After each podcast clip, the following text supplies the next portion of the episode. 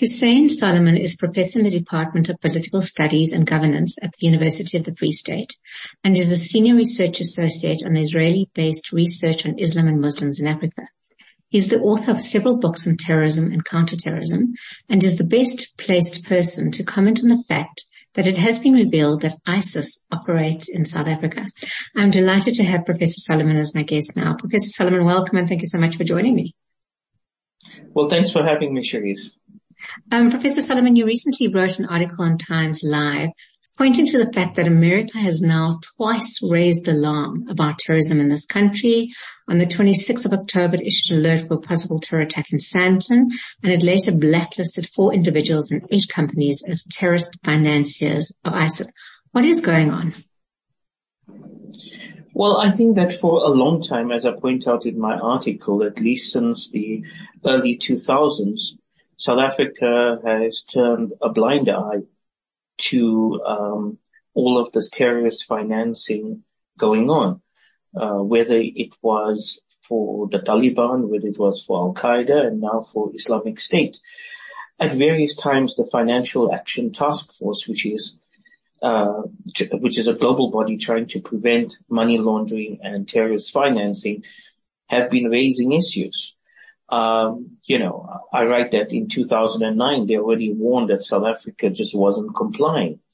Uh, currently, there's about 20 recommendations that we've not uh, complied with, or we uh, uh, have only partially complied. And as a result, we stand a chance of being grey listed, which will, uh, which will have a major impact on our economy. Now, part of the problem, part of the, the problem is, as we all know, South Africa uh, has corruption, um, very systematic corruption, endemic corruption, and it, it, it's not so much wanting to turn a blind eye to terrorist financing, in my view, as it is about wanting the loopholes to engage in money laundering and engage in fraudulent activities, which are then exploited by terrorist financiers.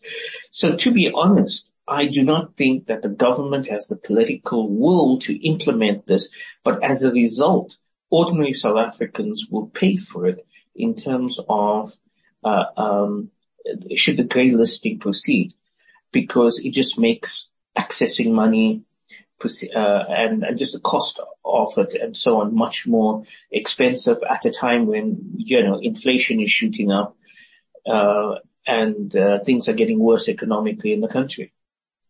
What are the implications of having ISIS cells in Durban, Joburg, apparently Pretoria, and all our major cities actually? Well, look, in terms of the 26th of October uh, terror warning, uh, you know, amongst the alleged targets was the uh, uh, uh gay pride parade in Sandton and I believe also a Jewish comedian being being targeted.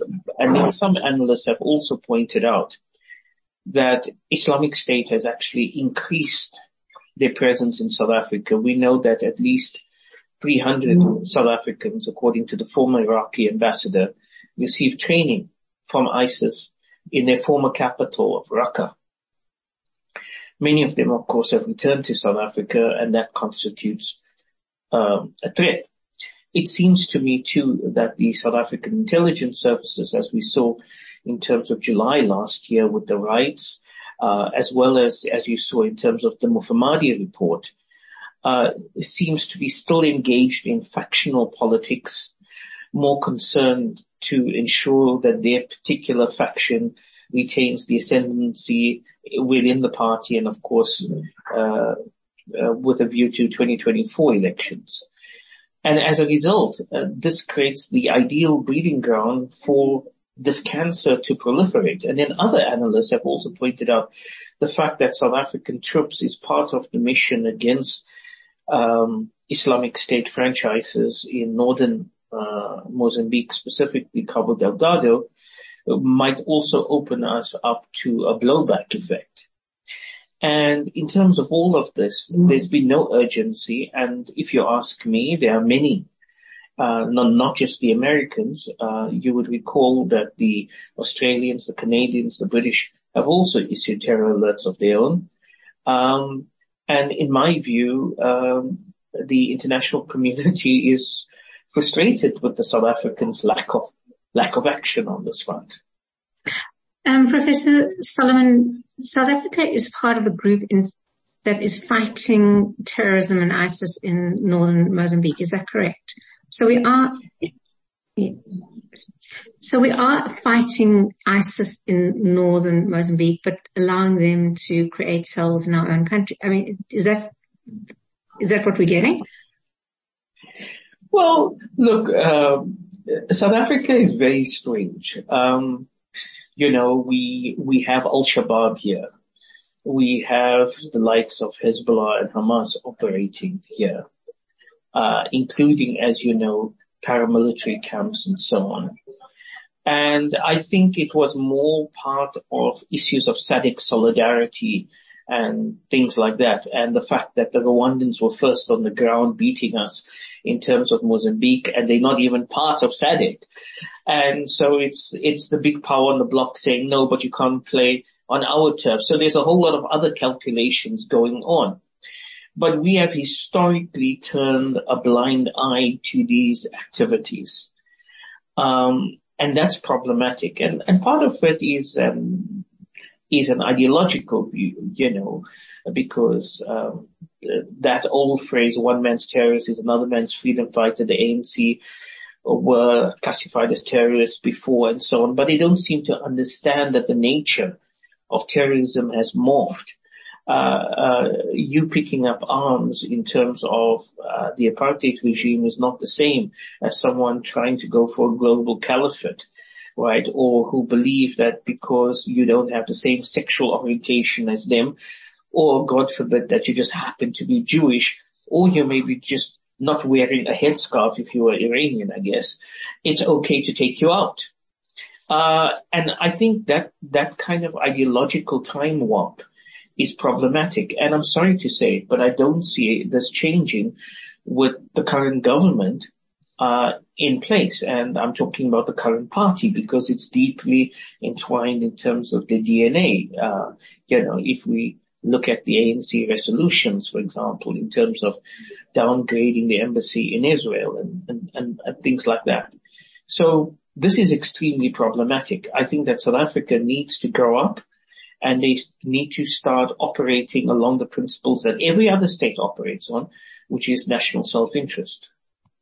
Professor Solomon, there was some kind of like uh, diplomatic war between South Africa and the United States when they issued their, their statement. It would seem like either they knew about it and now the, the Americans had ruined their ability to track uh, on the one hand. And on the other hand, you hear, well, if the terrorists are allowed freedom to operate in the country, they're not going to kind of carry out any terrorist attacks. And in a way, it's kind of safe to have cells here so long as they're doing their terrorism somewhere else. I, I just find that a bit of contradictory. Yeah. Well, well, well, as you know, there's, um, uh, I wrote a book called Jihad, the South African Perspective, pointing out how uh, uh, terrorists in South Africa were plotting attacks of synagogues in Germany. Uh, they were behind the uh, 2005 London bombings, you know, phone calls made from South Africa to the London bombers to get them started in terms of their targets. And there's been lots of examples like that where South Africa has been used as a base for activities elsewhere. And more and more, and not just European and American partners, but even African partners have a problem with the way South Africa has been operating. Um, and but uh, but but speaking about the actual U.S. embassy warnings, to be honest, we don't know what the truth is. Um, so, for example, when the American embassy issued the terror alert, the South Africans said that they never consulted with them. Uh, subsequently, we find out that uh, the CIA actually met with the South Africans. Uh, then then they said that they do, uh, I think it was Zizi Kodwa, our Deputy Minister of Security, said that, uh, we, that our services, our security services do constant monitoring of threats and there was no such threat. Subsequently, uh, um, uh, it was found that there was actually a, a threat and that uh, uh, an intelligence operation for the past six months uh, was blown by the American issuing of the alert. In my view, six months is a bit too long. at what point do you say, let's do this? And if you actually look at De Wet Potgieter's book, um, Black Widow, White Widow about the Al-Qaeda training camps, I mean, ostensibly our intelligence services was monitoring these camps and they ostensibly had actionable intelligence in terms of uh, going to a court of law and conviction. Uh, but what happened? Absolutely nothing. So, you know, could it be that the Americans issued the threat with a view to galvanizing the South Africans to act? The only thing which is clear is there is bad blood between the Americans and the South Africans um, now. You mentioned Al-Shabaab, Al-Qaeda, ISIS, um, and, and, and, the suggestion is that they all have a base here. Is there a turf war among them? Look, I'm, I'm not sure of a turf war. As you know, there were some attacks on, for example, Shia mosques and, and, and, and things like that. I don't think they want to attract attention. And I think that South Africa is uh, wide enough uh, for them to carry on with their illicit terrorist financing. Um, and there's enough corrupt officials to bribe, uh, as I point out in my article, etc., for them to, to all benefit. Um, but also they kind of operate in, in, terms of different areas and so on. So, for example, in terms of uh, in terms of my own research, in terms of Al Shabaab, I mean, they are uh, collecting protection fees uh, from the Somali diaspora, specifically the Somali spaza shop owners and, and things like that. And Al Qaeda has been making use of things like um, uh, uh, working with the in, uh, and, and, and things like that, okay, in terms of illicit mining operations uh, in terms of Islamic State, there's been a whole number of kidnappings and, and, and things like that. So they have their own business specialization, if I can put it to you like that. So I'm not aware of a, of a turf war. We, there are enough opportunities for an entrepreneurial terrorist organization. So South Africa's home for all is basically what you're saying. Uh, whoever f- finds a space here can operate. Absolutely. Uh, just not for ordinary South Africans wanting to earn a, a decent wage and do it the right way. So my last question to you is what advice would you give to ordinary South Africans wanting to live a safe, peaceful life in terms of what else is, whatever's happening out there? Look, I mean, vigilance is uh, key.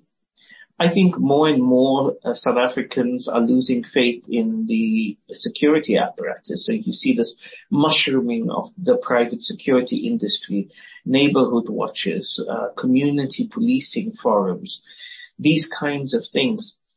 Uh, what's also positive is seeing the, the business community come in and uh, playing their role. You know, so I mean, like the safe spots become your shopping malls, right? Uh, because of all of the CCTV camera footage, the private security guards and so on and so forth. So the hard part is for you to drive between your home and the shopping mall, but at the mall you are relatively safe. Now you just have to make sure that no one's following you from the mall back and stuff like that. Um, Look, but I don't, um, on the negative side, I don't see any change in this unless there's a totally new government. And I'm not talking about Cyril Ramaphosa versus somebody else inside the ANC. I am talking about for South Africa to have a chance, the ANC needs to lose electorally. I hear exactly what you're saying, Professor Solomon, um, but I will repeat the, the caution, just vigilance, vigilance, vigilance, and more vigilance is, is needed. And for the rest, good luck. You know, we're, uh, we're South African, we, we're resilient. So uh, I'll, uh, on that note, Professor, just to say thank you so much for joining me and sharing your insights on this very worrying topic. Well, thanks for having me, Cherise, once again. That was Professor Hussein Solomon. Um, he is in the Department of Political Studies at Governments at the University of the Free State.